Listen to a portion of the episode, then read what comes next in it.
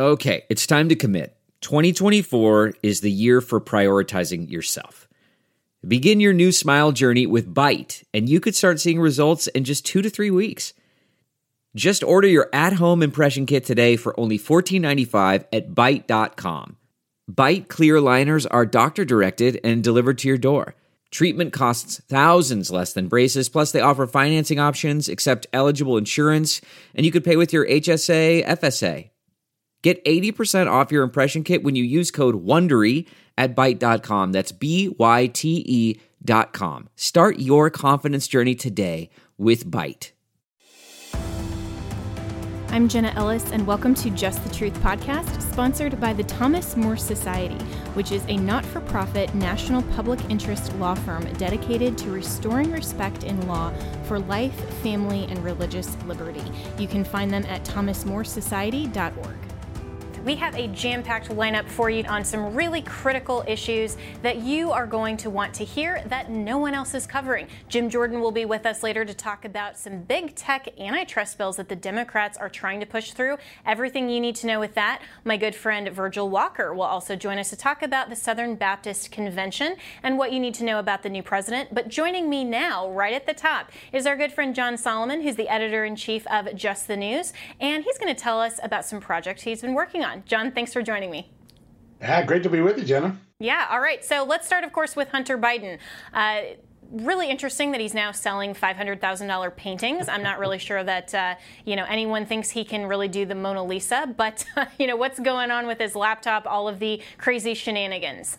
Just uh, he's had a luck, a life of luck, right? Eighty-three thousand dollars for a board seat a month. Eighty-three thousand dollars a month for a board seat for which he had no experience for.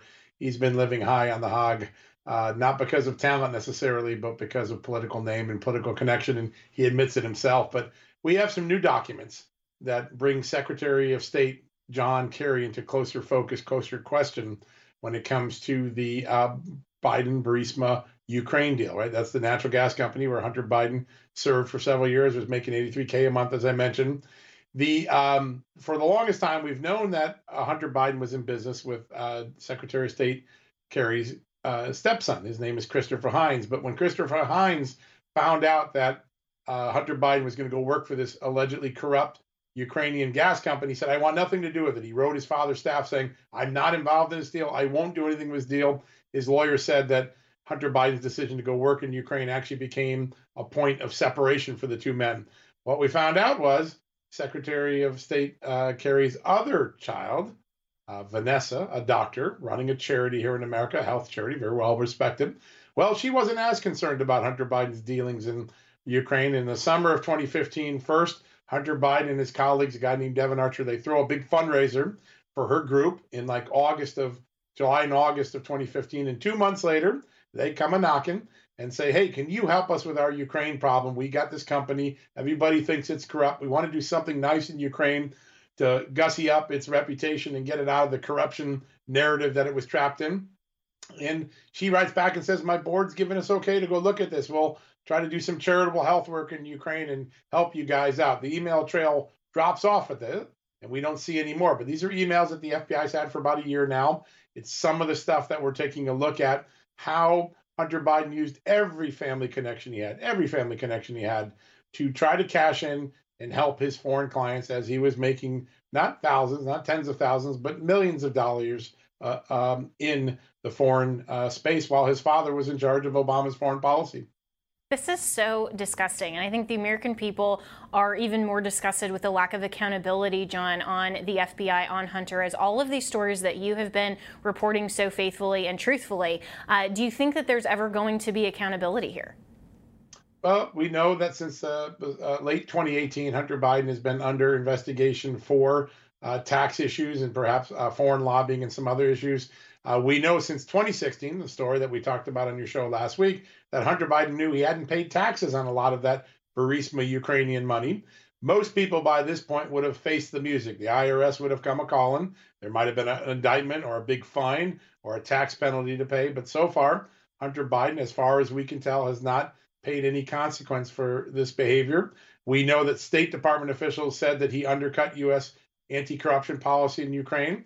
We know that while he was on the board of Burisma, um, Two separate bribe payments were reported by our State Department to the FBI and to State Department headquarters saying Burisma made two bribe payments to buy off Ukrainian prosecutors while they're under investigation while Hunter Biden was on the board. None of that has come with a consequence thus far. Wow. Well, I am so grateful that you are continuing on this story. The American people need to continue demanding justice, demanding accountability. And uh, speaking of accountability, you're also working on uh, some other big breaking news that hopefully we'll have more of tomorrow night. Can you give us a little hint? Absolutely. Let's switch topics from Biden's to the elections. Uh, election integrity has been such an important part of the work that we've done at Just the News and at Real America's Voice going all the way back to last November. And uh, we recently obtained the internal documents of one of Secretary of State Raffensperger's audits in Georgia. And uh, it takes a look specifically at what Fulton County's records show. Remember, you have to trust what the county says if you do a recount because you're counting on their count of votes. Well, the documents that were in the Georgia state uh, government officials' hands while they were doing an audit last November show widespread irregularities in Atlanta. And I'll just give you a couple samples of what we're finding there are sequences of absentee ballots that are numbered, you know, one, two, three, four, and all of a sudden, batch six, seven, and eight are missing, and they just count nine. That's what the documents show. There are missing ballot batches listed in the in these documents. Could be human error, could be a sign of fraud. There is a situation where the same number of vote totals are entered four or five different times. Joe Biden has 392, Donald Trump has 96, the Libertarian got three. The chances that four consecutive separate batches of votes would have the exact vote spread? Zero, according to statisticians. Uh, we see other things like there uh, there are boxes that they claim they opened to begin the voting count and they weren't sealed. They're marked unsealed. Everything was supposed to be sealed after election day to protect the ballots. Uh, we're talking about uh, documents that cover tens of thousands of ballots, enough to have had an impact on the election. And we'll, we'll be putting all that into the public domain tomorrow for people to see. Well, we can't wait for that story, John. And, you know, you were giving me a little bit of that information earlier. And this is some shocking stuff, everyone. I mean, this is something we've got to pay attention to because this was outcome determinative. And John is going to be back with me tomorrow night when that story drops. And we're going to be talking more about election integrity and also the future of elections. This is the number one issue in America today because free and fair votes matter. Transparency matters. The truth, as I continue to tell President Trump, is going to come out. We have to make sure sure that election integrity legislation and litigation gets through before 2022. So we'll be right back with more here on Just the Truth.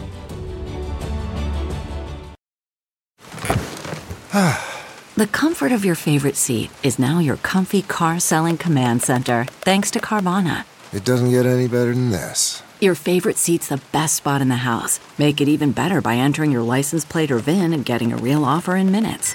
There really is no place like home. And speaking of home, Carvana will pick up your car from yours after you finalize your offer. Visit Carvana.com or download the app and sell your car from your comfy place.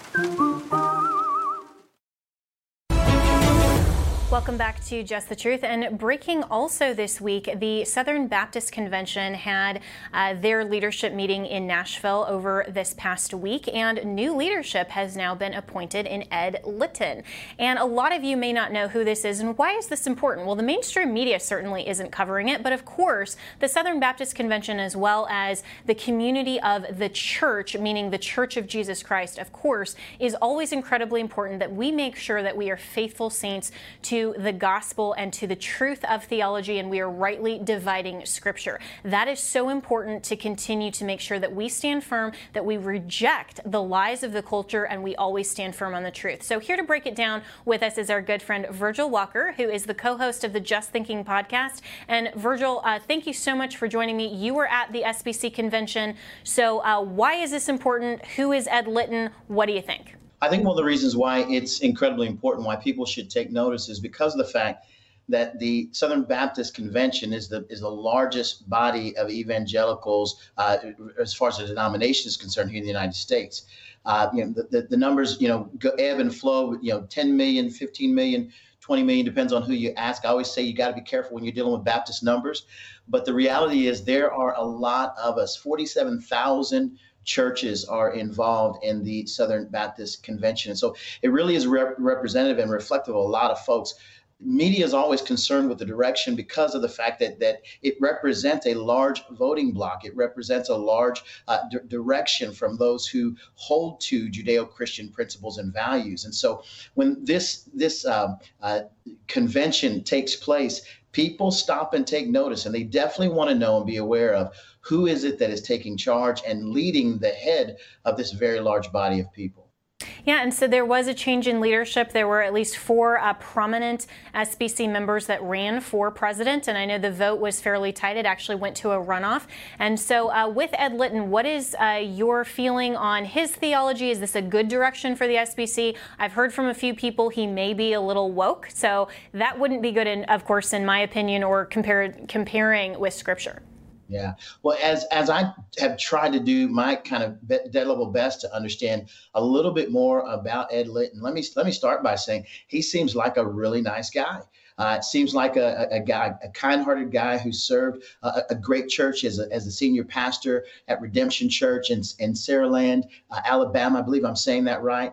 Um, he seems like a, a, nice guy, but I think that the question you're asking is more to what's behind what, what, is his ideology? What are what are the thought process? What is his theology? Uh, how does he view the, the the the issues of the day? And and in truth be told i'll be honest with you guys i've done my research. It's really difficult to nail down where he lands. Uh, apart from a few excerpts uh, that, that you'll get little uh, clips here and there that, that seem to advocate what most people embrace as racial reconciliation. There's really not a there there. Uh, what you have to end up doing is you have to go back and begin looking at those people who have come alongside him to advocate for him in the positions they hold. For example, uh, the person who nominated him was Fred Luter, the first black president of the SBC. But if you notice what Luter has done, Luter has connected with other African American pastors who have advocated for CRT. And so, by, by, just by the fact that you have someone who's nominating uh, Ed, uh, Ed, Ed, um, Ed, Ed Litton you you end up identifying maybe where he stands. He's obviously embraced ideas that that, that those who are supporting him believe are valuable uh, believe that, that that they, they can stand by and for. But if again if you go out and, and try to identify where he lands or what his agenda is right now post election he's talking about uh, bringing everyone together wanting to be a bridge rather than to build walls. And again, the language sounds great, Jenna, but you and I both know apart from the language, we have to identify what is actually uh, behind the language. What is it you're going to implement and do with regard to issues that are concerning uh, uh, Southern Baptists, not only Southern Baptists, but evangelicals across the country, issues around critical race theory. How do you stand on those issues? Where, how do you view issues of race and ethnicity? Are we going to be uh, uh, give give uh, uh, an opportunity for partiality, the sin of partiality, by identifying blacks in one category, whites in another? One is a, an, is is the oppressed, the other is the oppressor. Those kinds of questions are very very important. They are, and it would seem very concerning uh, to me, and of course, as, as a non voting member, but certainly within the evangelical community. Uh, uh, and seeing someone like this who isn't out there publicly on the record, that would be very concerning because we don't actually know. And as you just said, Virgil, you know, we can uh, get a glimpse by the associations and the people and their positions who are championing him. But there was also a resolution, if I'm not mistaken, on CRT that was attempted to be passed within the Southern Baptist Baptist Convention that ultimately failed. Yes, the, the, the folks at at Founders, Tom Ascol, Jared Longshore, friends of mine who wanted to push forward a resolution directly aimed and targeted at dealing with Resolution 9. Uh, that was thwarted. Uh, that was pushed back and said, no, you know what? They used parliamentary procedure uh, in an effort to say that they couldn't go back and invalidate a previous resolution. What they tried to do in the meantime was take a different resolution, Resolution 2, and they tried to say, well, this new resolution uh, that, that, that addresses the fact that the Bible is sufficient and that uh, and, and that issues of, of race need to fall in line with the pages of Scripture. And that any the, the other thing that, that, that this resolution did was it said that anything, any other theory outside uh, of, of Scripture uh, related to race and ethnicity are, are, are not are, are invalid. Which which again is a good start in the right direction. But what it does, Jen, and this is this is critically important what it does to the to the person who really thinks, oh, that sounds right, that sounds good. What it does is they what they don't realize is the person who advocates for critical race theory is going to say yes and amen to all of those things. They're going to, the, the person who advocates for critical race theory is going to say, Yeah, I'm, I'm, a Christian. I believe the Bible is sufficient.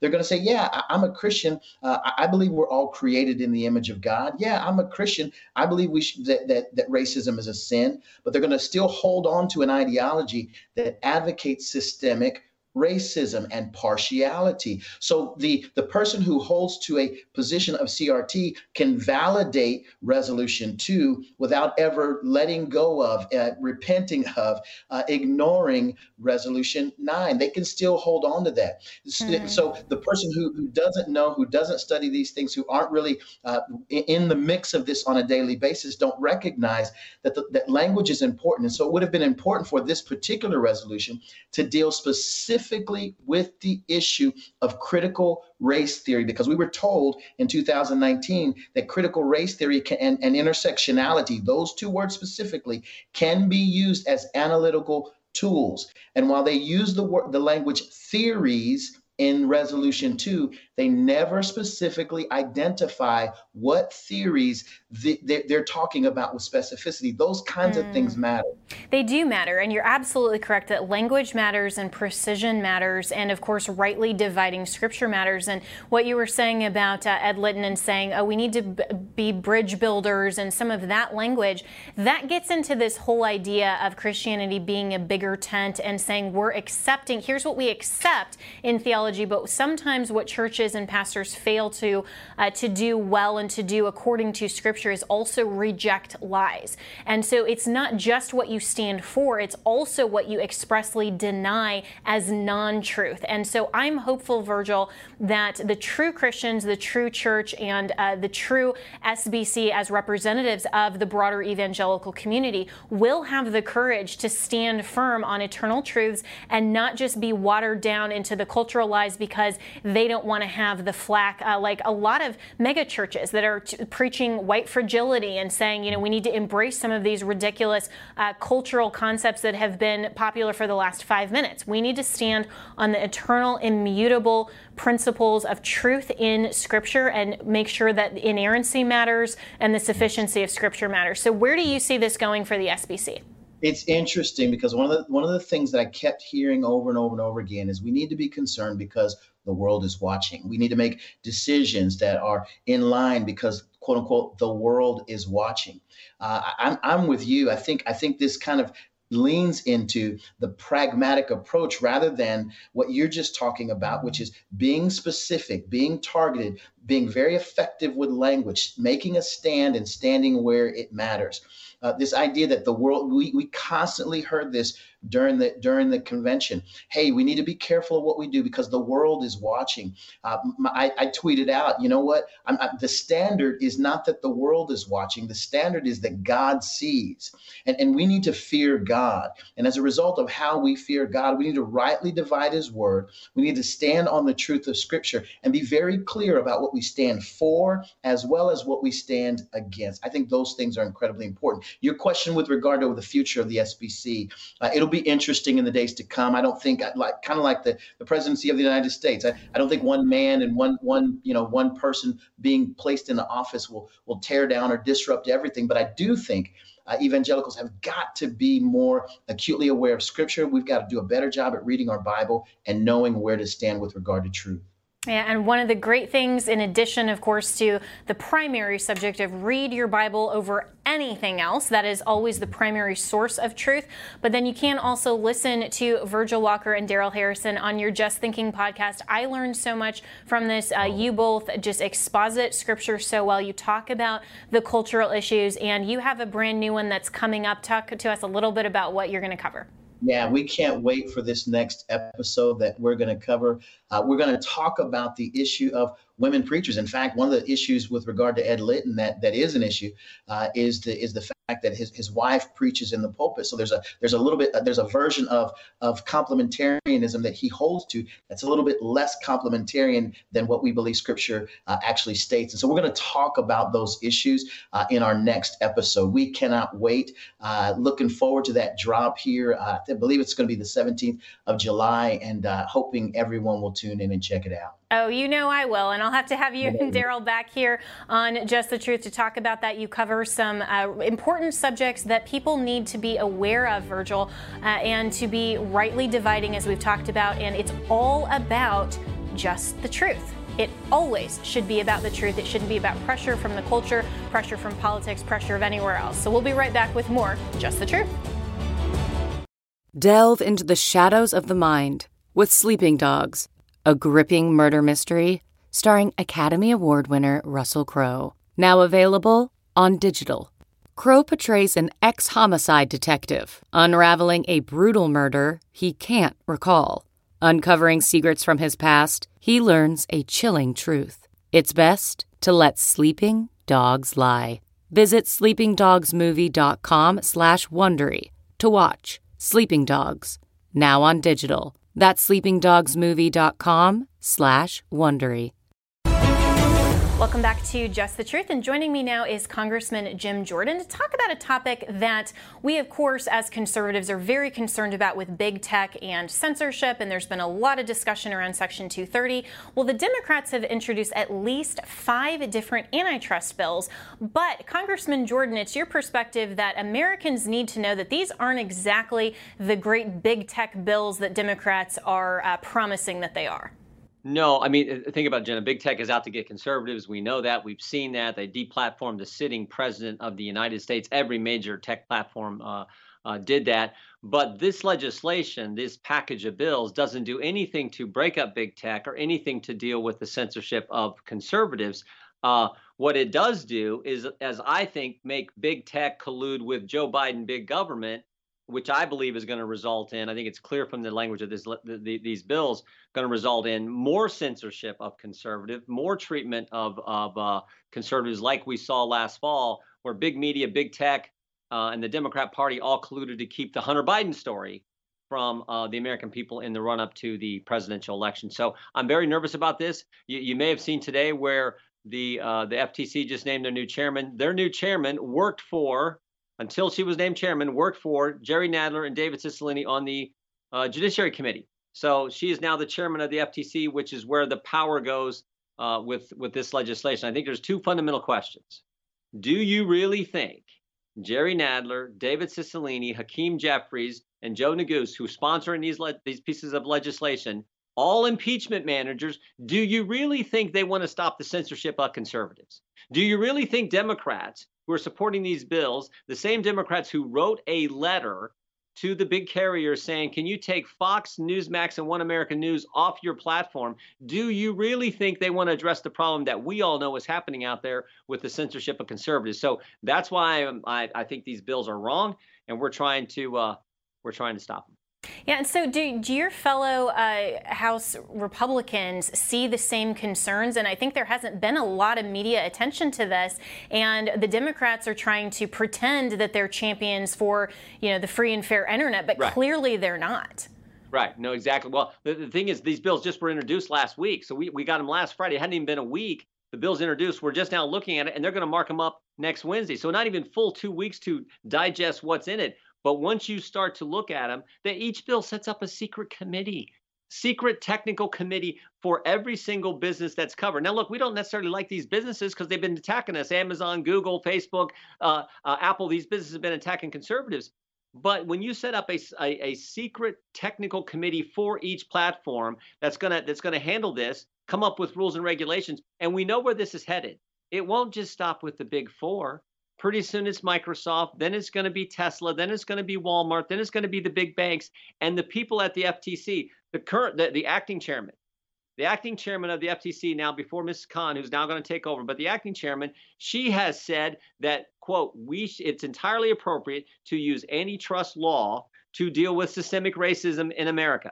That's not that that's the focus of these folks. So this is the this is the big concern. These secret committees, much like the FISA court, frankly, these secret committees are going to establish the regulations for how government working together with big tech is going to, I think, further harm conservatives. Wow, this is shocking, uh, Congressman Jordan, because it seems like the Biden administration, of course, we have to put Biden in air quotes because we know it's not really him, but it seems like what the Democrats' full agenda is, is to get this out of the hands of our elected officials, the people who are actually accountable to the American people, and continue to delegate more and more authority to these secret, unelected bureaucrat committees that operate in secret, like you mentioned, the FISA court, yep. and to delegate that type of uh, authority away from our elected officials just seems fundamentally anti democratic, anti constitutional republic that supposedly the Democrats are championing when they talk about all of the election integrity measures that Republicans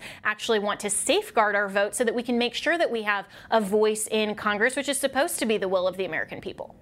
It's, it's not like we haven't seen big tech working with unelected people, unelected liberals in the bureaucracy in the government. We just witnessed it with Mark Zuckerberg working with Dr. Fauci, emailing back and forth. How can we help you? And we know what took place in, uh, during that time is they kept information from the American people regarding the origins of this virus. So, and and we when we when we get those emails via FOIA request, it's amazing how much of them are redacted out. So now we're actually making this the law. It's good. These if these bills would pass, that would make that kind of arrangement where we had to use a FOIA to figure out what, what they were talking about and where much of it's redacted. Now we're actually just passing a law that says, oh, we want big tech to collude with big government to do who knows what. But my guess is it's not going to be in favor of the First Amendment uh, liberties for for conservatives and for Republicans. Yeah, of course not. And of course, that's not their ultimate goal and agenda. And so, uh, are, is there any pending legislation that uh, you or others that you're aware of are working on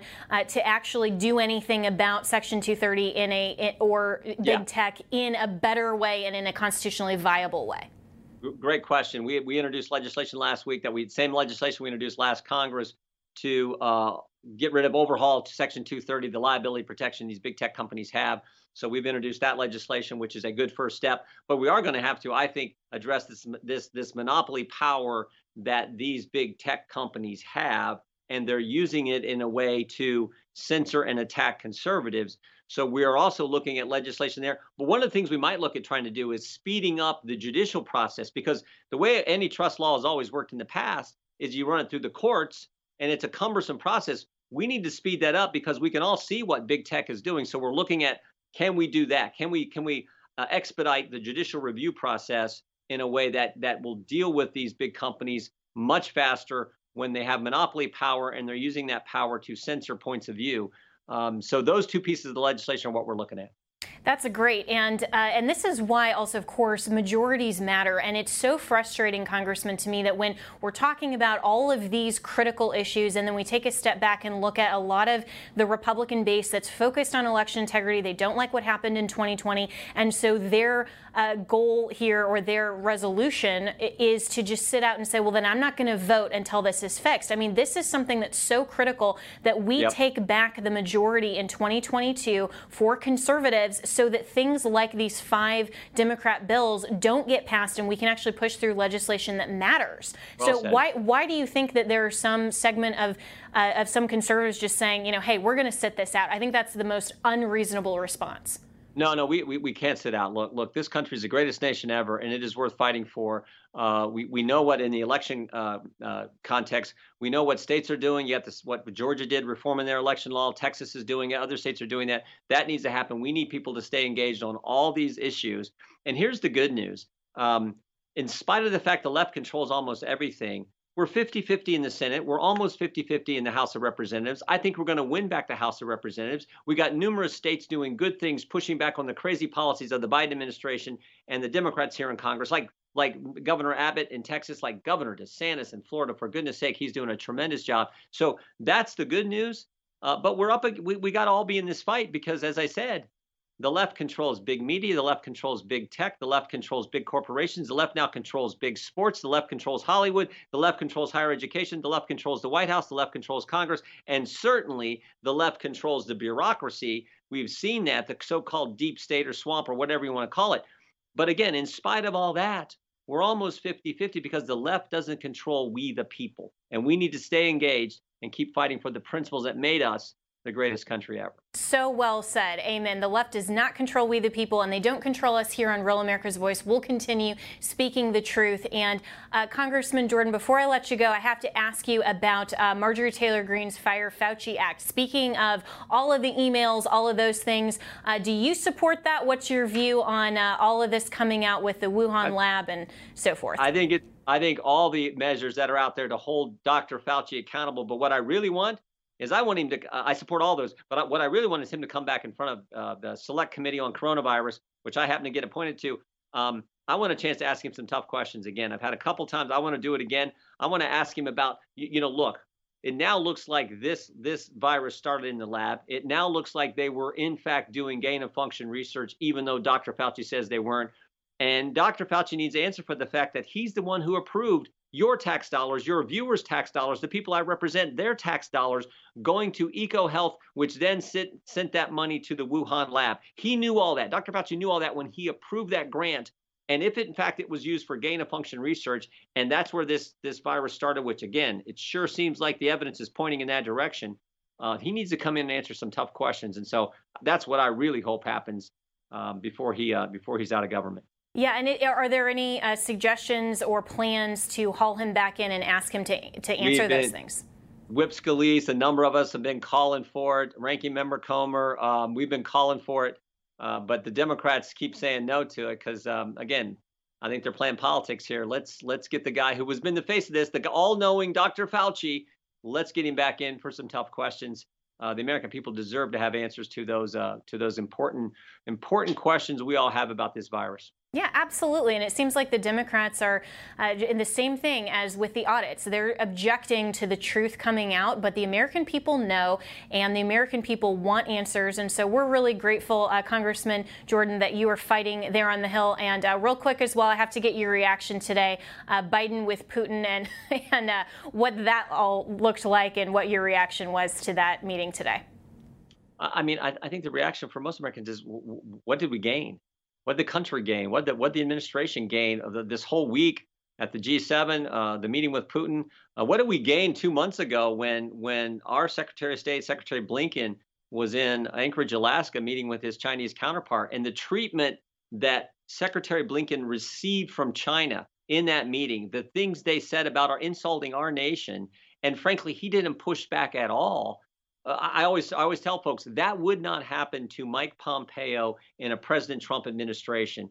So I, I don't I think so many people see what what see the same thing that frankly our adversaries see, which is weakness from this administration, and that is yes. not a good thing because they're gonna that's just that that's what they're looking for, unfortunately, and I think they're finding it in the in the Biden uh, in the Biden White House. So very embarrassing. Yeah. Well, keep doing great work, Congressman Jordan. Thank you so much for always being willing to tell the truth here on Just the Truth. We'll be right back. CarMax is putting peace of mind back in car shopping by putting you in the driver's seat to find a ride that's right for you. Because at CarMax, we believe you shouldn't just settle for a car, you should love your car. That's why every car we sell is CarMax certified quality so you can be sure with upfront pricing that's the same for every customer. So don't settle. Find love at first drive and start shopping now at CarMax.com. CarMax, the way car buying should be. Welcome back to Just the Truth. And we have had some breaking news this past week with the Babylon Bee and their demand letter against the New York Times. And guess what, folks? This actually was a great win for the truth. And joining me now to discuss this phenomenal First Amendment win for satire, but actually uh, against the fake news, I mean, this is just a wonderful story, is Seth Dillon. He is the CEO of the Babylon Bee. And Seth, thanks so much for joining me again here on Just the Truth. Thanks for having me. Don't you just love the irony of the New York Times coming after us for spreading misinformation? I mean, come on. it's it's hilarious. So uh, so take us through what happened here and then your phenomenal win. Well, what happened was they wrote an article um, back in March uh, that said we were a far right misinformation site that sometimes traffics in misinformation. Um, and you know that that's how they characterized us in this piece, and and it, it's just it's so crazy and absurd when you actually read the article because the article itself was criticizing Facebook for not getting irony, for not understanding satire. And then in the article, they suggest that we're misinformation, that we're not actually satire. So there's there's levels of irony here. It's like it's like Inception for irony.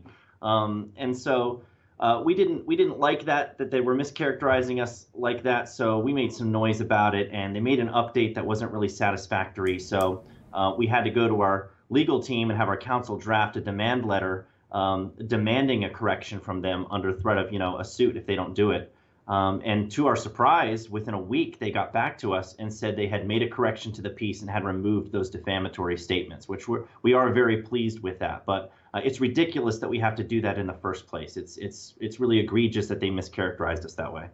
Yeah, and I think that this is a great lesson to always stand up for the truth and to push back against the New York Times, which is actually the uh, the, the media that is trafficking in misinformation. Because if anybody reads the Babylon Bee, I think it's hilarious how so many people on Twitter the response is always, you know, this is a satire site, right? And it's like, yeah, why do you think we're retweeting it? You know, and so for right. them, uh, for for the New York Times, then to have this type of misinformation that is clearly uh, defamatory against the Babylon Bee, I applaud you guys for standing up and saying, no, this is ridiculous, this is false, and we demand a correction. And I think the more people that stand up and do that and are willing to say, we'll take this all the way, then that's going to force uh, these mainstream media outlets that want to uh, silence your voice, silence the, uh, the irony of satire, um, they're going to be forced to issue these types of corrections that they should have just done in the first place. This shouldn't have been under threat of a lawsuit, right? It really shouldn't have been but you know i've said this before and i'll say it again i think it's part of a deliberate strategy. You know it's not just they didn't make a mistake. Um, there is there's been this effort for a long time on the part of the social networks to stop the spread of misinformation. Um, so you know they've been employing fact checkers now for several years to go out there and find uh, misleading harmfully misleading stories and put a stop to them by either banning the people sharing them or, or taking down the articles or flagging them or something like that um, so the you know legacy media, um, New York Times, uh, Snopes, you know these types of people, they're taking advantage of this situation to go after targets. Um, they don't like us. They don't like that. That they don't like the jokes that we're making and, and the and the points that we're making with our satire. It's very clear that they're bothered by us. They're they're not willing to treat us honestly. Um, and so what they're doing is lumping us in with fake news so that the social networks will then deplatform us or deboost us and demonetize us. It's a way of penalizing us. It's a way of taking us out um, by simply mischaracterizing us. So as it's not really something that we want to do is like have these serious conversations where we're talking about litigation and demand letters and all of that. We would prefer to keep this much lighter than that. Uh, but under these circumstances where our business is at stake, we have to care about being mischaracterized.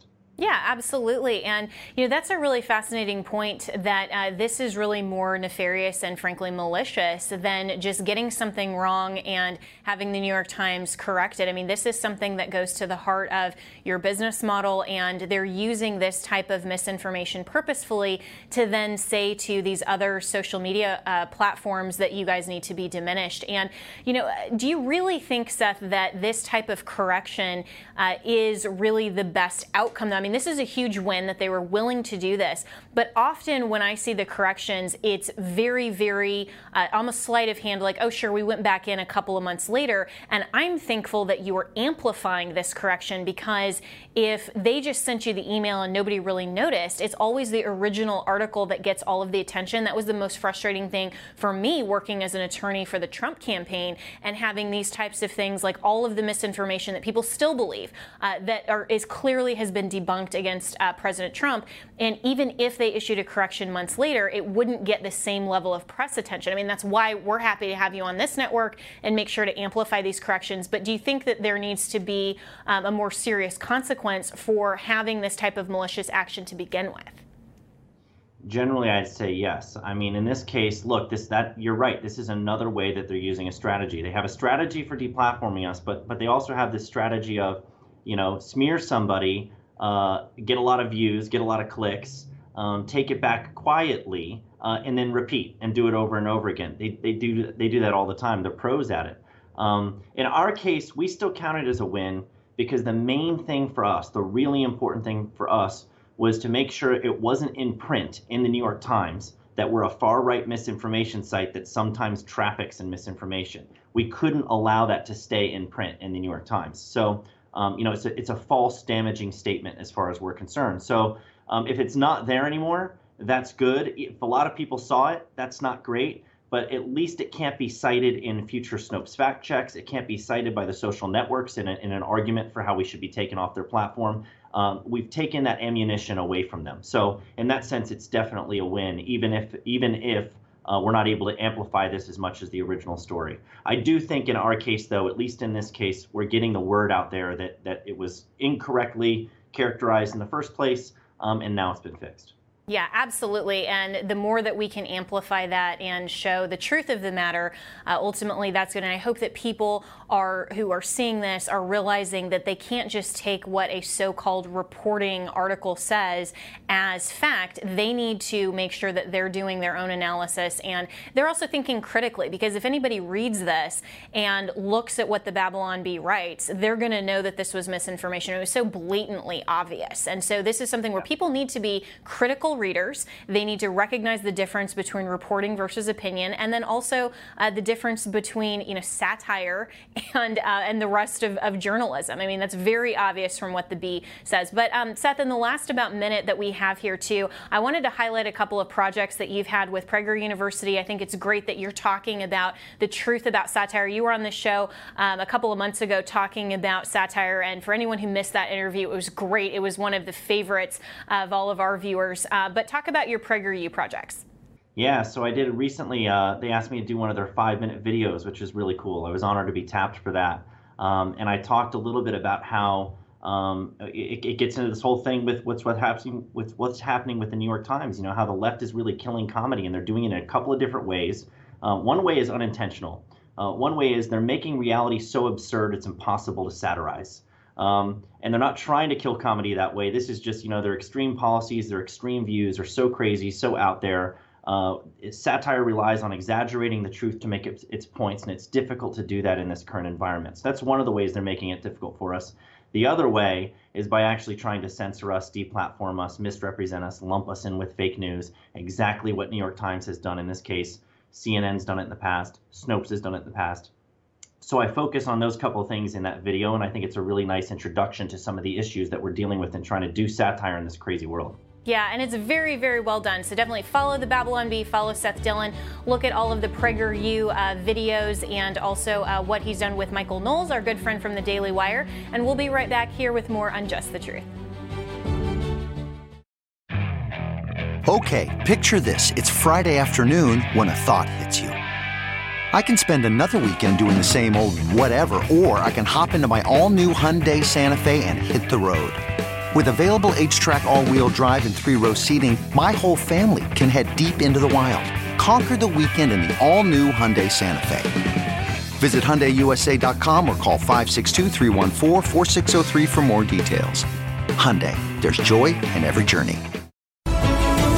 Welcome back to Just the Truth, and I have such a distinct honor tonight to have my friend David Geisler, who is the son of our dearly departed friend Norm Geisler, who is a champion of uh, Christianity and apologetics. And I personally uh, knew before he passed and uh, spoke together at an apologetics conference. And there's a brand new movie about his life and legacy, and I want you to watch this.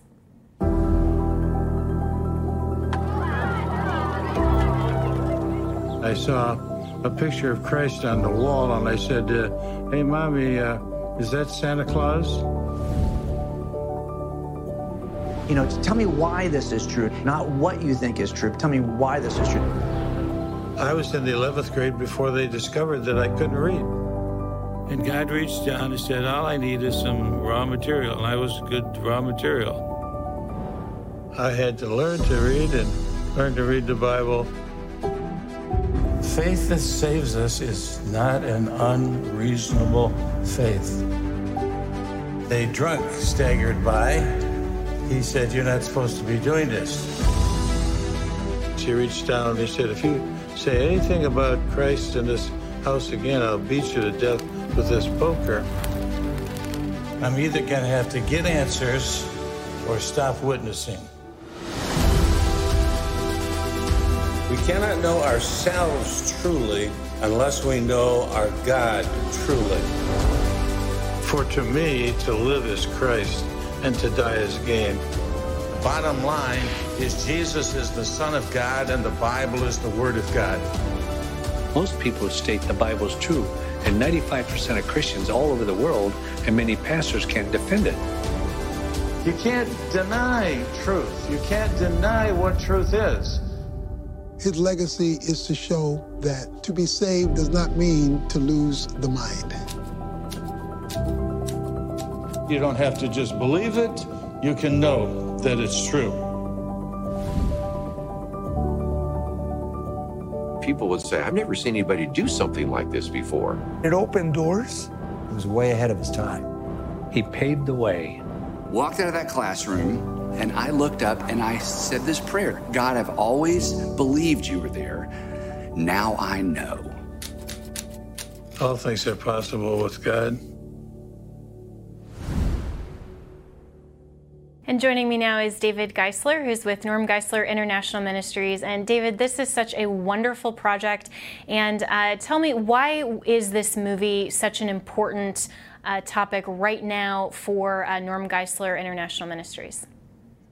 Well, one of the things that Dr. Ed Hindson says in this movie, Dr. Ed Hindson is the former dean at Liberty, and we interviewed him, and he said that basically in every generation, God raises up a handful of people like Norm Geisler to speak to the culture, to challenge the way we've been doing things, and point ahead to how we could do things better in the future.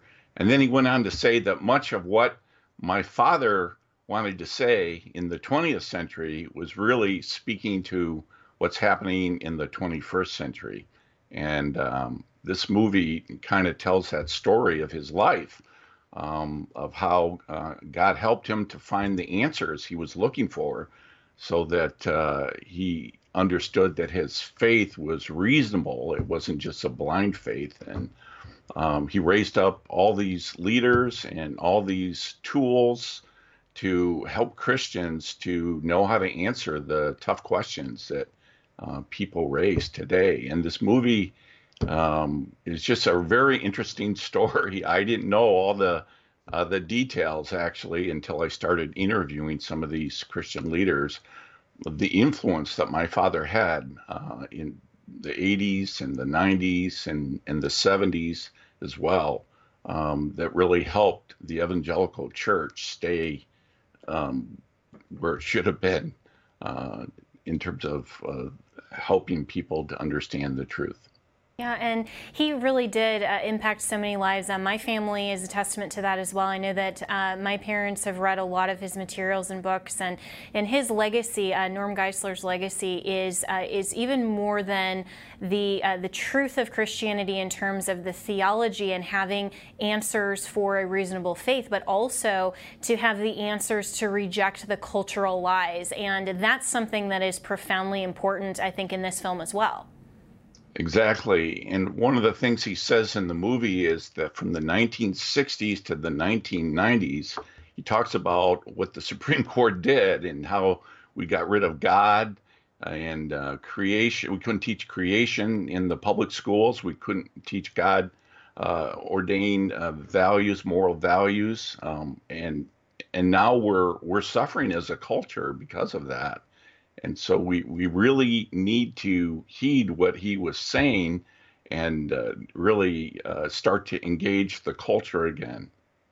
Absolutely. And I love that the title of this is not qualified because so many people think that the only way that God can use you is if you're some phenomenal speaker, you have Instagram influence, you have you know something, but his life and legacy is all about God using him uh, as just a regular person. I think that that resonates with so many people that God can use us where we're at as well. Exactly, and that's the bottom line of the movie. The movie is that if God can use Norm Geisler to have an influence on so many people and, and make a difference, and he wasn't qualified, then he can use us as well. That's fantastic. And where can people find this and uh, watch this incredible film? So go to the website, normgeislerthemovie.com, and you can learn how to bring the movie to your church or your organization uh, to help equip uh, Christians. And, and we have a bunch of tools that will go with the movie so that we can better help uh, the church. This is fantastic. And David, uh, your your father obviously has had such a profound influence on so many, and I'm so grateful for your time tonight, for uh, your and your wife Charlene's friendship uh, to me, and thank you so much for coming on tonight here on Just the Truth. I really appreciate it. Well, thank you for having me. Appreciate it. Absolutely. And now to Just the Word.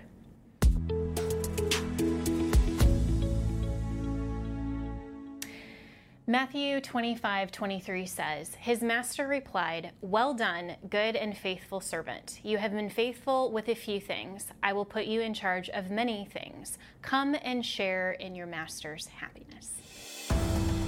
That's it for this episode of Just the Truth. I'm Jenna Ellis, and we are sponsored by the Thomas More Society, which is a not for profit national public interest law firm dedicated to restoring respect in law for life, family, and religious liberty. You can find out more about the Thomas More Society and the incredible work that we do there at thomasmoresociety.org. And I will be back tomorrow and every Monday through Friday here on Just the Truth.